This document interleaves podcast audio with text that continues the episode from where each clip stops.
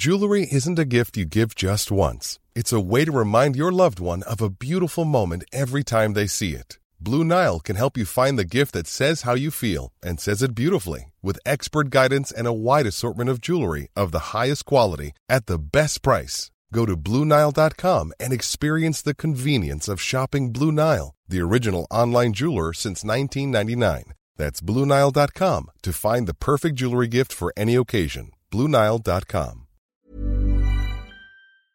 Douceur, émotion, cocooning sont des mots que vous utilisez pour décrire votre mood quand vous écoutez Tant que je serai noir.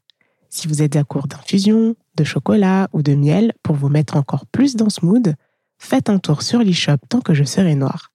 Vous pourrez soutenir le média et des marques portées par des femmes inspirantes. Je ne veux pas euh, peut-être faire d'enfant parce que voilà, c'est pas quelque chose que je sens dans ma chair. Je sais pertinemment qu'aujourd'hui à 31 ans, j'en veux pas. Mais j'ai peur du, réveil euh, plus tard, s'il y en a un. Euh, le sentiment que j'ai toujours eu, c'est que quand j'aurai 20 ans, j'aurai une fille et je l'appellerai Margot. Et par contre, moi, j'avais aucune intention euh, de porter un enfant et qui là maintenant est d'autant plus officiel que j'ai donc euh, subi une hystérectomie. Je peux en parler parce que je suis enceinte d'un deuxième enfant, mais que ça a été très compliqué en fait de réfléchir ce désir. Il y a cette idée qu'une famille idéale, c'est deux enfants. Je suis Tipora, host du podcast Tant que je serai noire, sœur Edgemer le podcast qui invite anonymes, autrices, psy et militantes à s'interroger sur le désir ou non-désir d'enfant.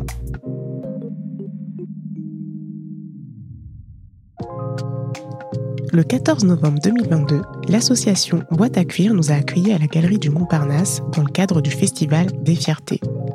Merci à l'association Boîte à cuire et plus précisément à Juliana pour l'invitation et l'organisation nous avons fait un enregistrement live sur les parentalités queer et noires en France.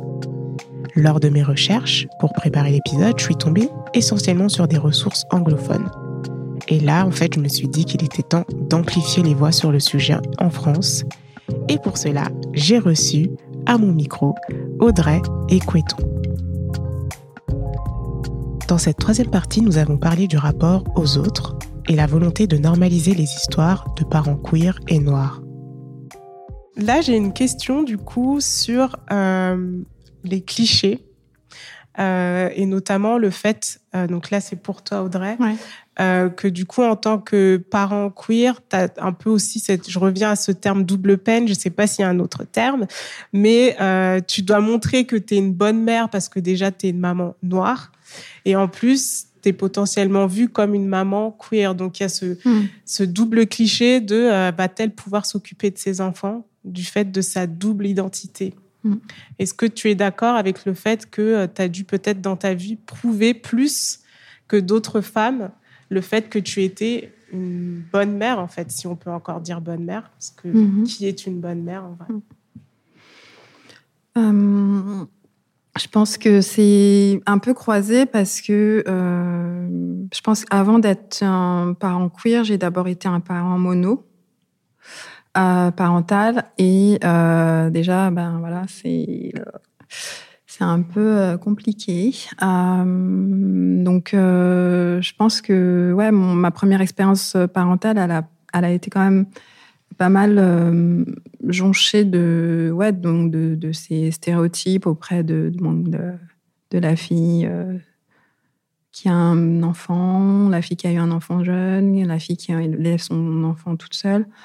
Euh, et puis pendant une longue période, comme ça se passait super mal avec le père de mon fils, j'ai, ben, mon fils est, parti vivre avec son père. Donc là, j'étais euh, j'étais la maman qui avait abandonné son fils, euh, qui vit sa vie, qui profite et qui ne qui s'occupe pas de son enfant. Donc euh, donc ouais, c'est et puis les gens sont pas gentils en fait, tu vois. ils connaissent pas ta réalité, ils te jugent et c'est un peu compliqué, mais bon. Je pense que ce qui m'a sauvée, c'est je pense que j'ai j'étais j'étais j'étais toujours j'ai toujours été très sûre de mes choix. J'ai toujours été droite dans mes bottes dans les, dans les choix que je faisais et pourquoi je les avais faits. Et, et je, à partir du moment où je me suis dit, euh, j'ai rien à prouver à personne, euh, c'était fuck, quoi, tu vois, la plupart du temps. parce que euh, en fait déjà c'était pas les gens qui qui travaillaient pour moi, c'est pas les gens qui me donnaient à manger, c'est pas les gens non plus qui s'occupaient de mon fils, donc. Donc on va dire que la première partie ça a été ça, et puis en fait j'ai eu ma fille et je pense que j'ai, j'ai, je me suis outée plus ou moins à ce moment-là et la difficulté c'était de de savoir en fait, savoir où se outer, en fait, tu vois. Auprès de qui, euh, voilà. Donc, euh, parce que je pense qu'il faut se protéger aussi et protéger son enfant. Euh, ma fille est scolarisée et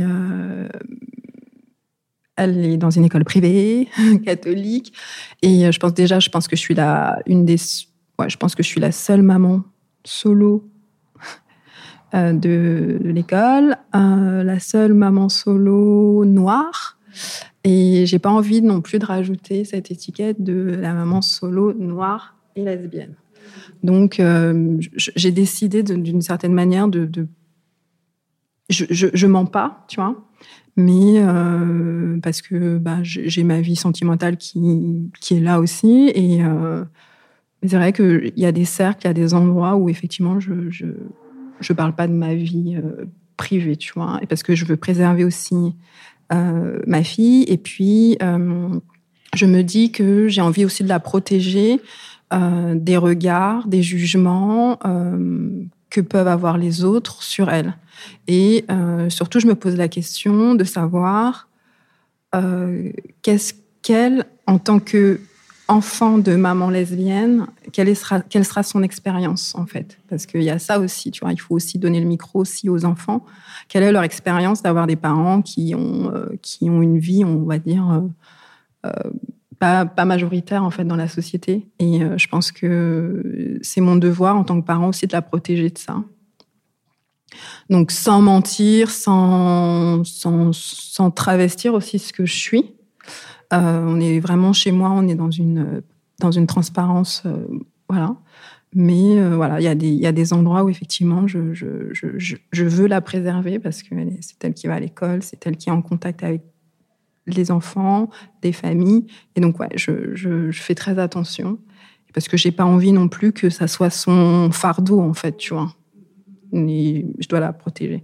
Donc, euh, donc voilà, après, euh, aujourd'hui, je pense que l'expérience de la vie euh, m'a renforcée. Et toutes les, tout l'imaginaire que les gens peuvent me renvoyer, je me dis qu'aujourd'hui, c'est plus leur insécurité, leur ignorance, leur phobie qui leur reverse sur moi. Moi, moi, ça va très bien, en fait. Donc, c'est une très belle philosophie. J'espère que ça va permettre à certains de garder cette note quelque part quand euh, voilà il y a des attaques qui viennent de l'extérieur. Et moi, je voulais rebondir sur. Euh, tu parlais tout à l'heure du fait que ben c'était quelque chose d'intime. Euh, est-ce que tu estimes qu'être du coup une maman lesbienne noire, c'est aussi politique?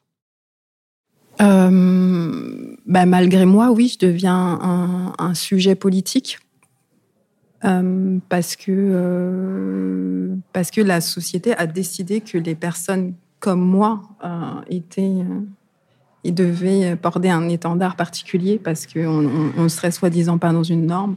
Donc oui, je, deviens un, individu politique dans la façon dont je, dont je mène ma vie, dont j'élève mes enfants, dont je, je, je conçois en fait euh, mes relations.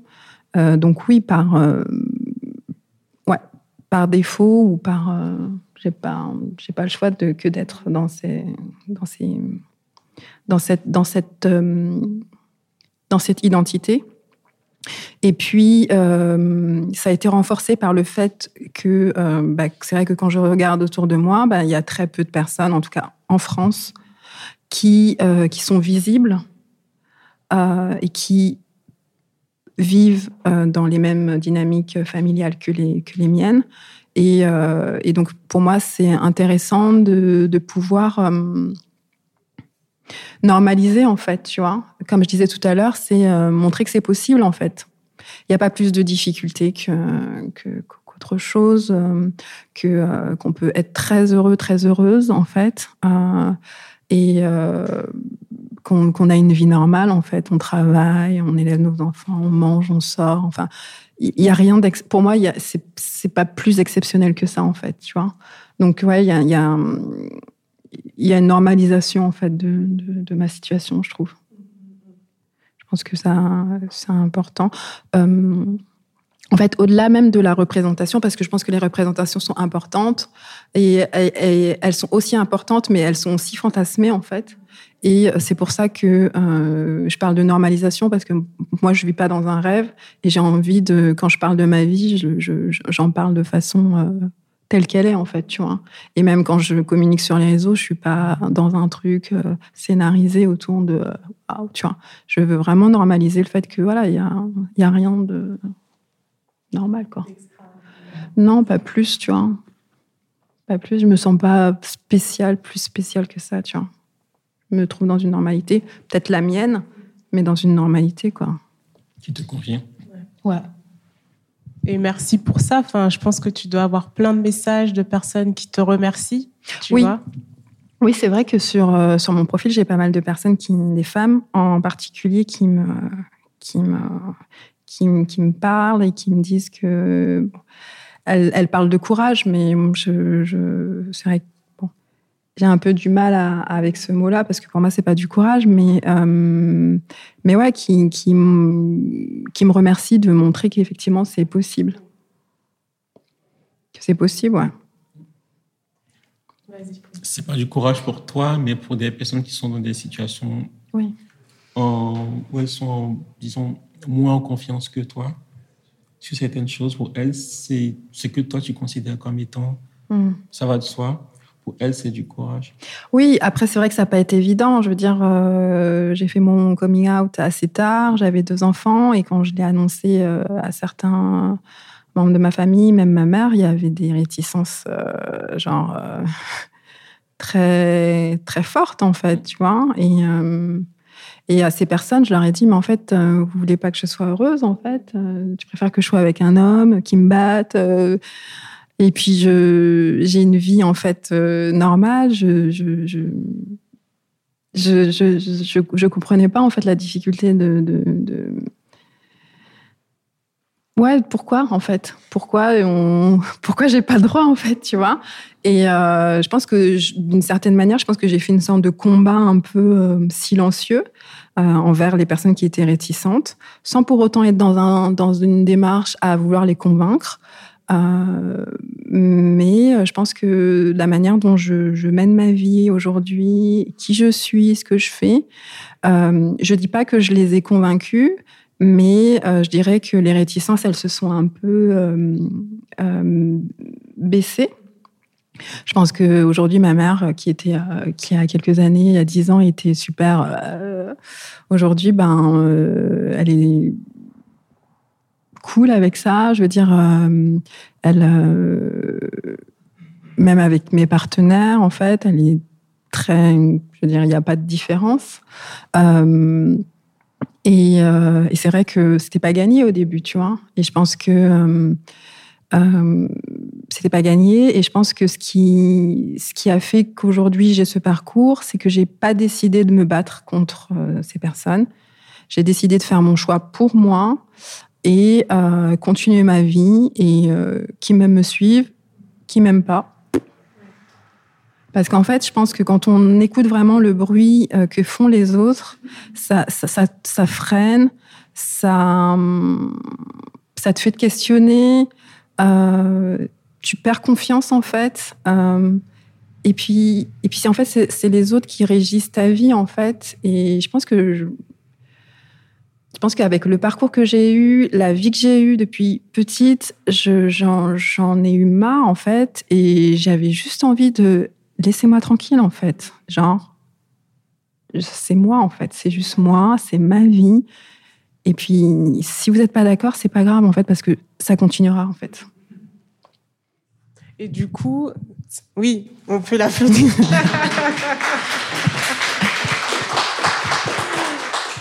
Merci de le dire parce que, enfin, je, je pense que ça fait quoi toute personne qui, quelle que soit son histoire, mm. se heurte parfois en fait au regard des autres, que va-t-on dire, etc., etc. Euh, et c'est pour ça que j'adore ton travail parce que ça permet vraiment de visibiliser, de. J'aime pas le terme rendre normal, mm. mais en fait, c'est se dire ça existe en fait. Donc, euh, si quelqu'un vient m'embêter, il y a une personne qui, comme moi, en fait, euh, mm. existe quelque part et je suis pas folle mm. et je n'ai pas à être en fait euh, hors de cette société ou de cette communauté.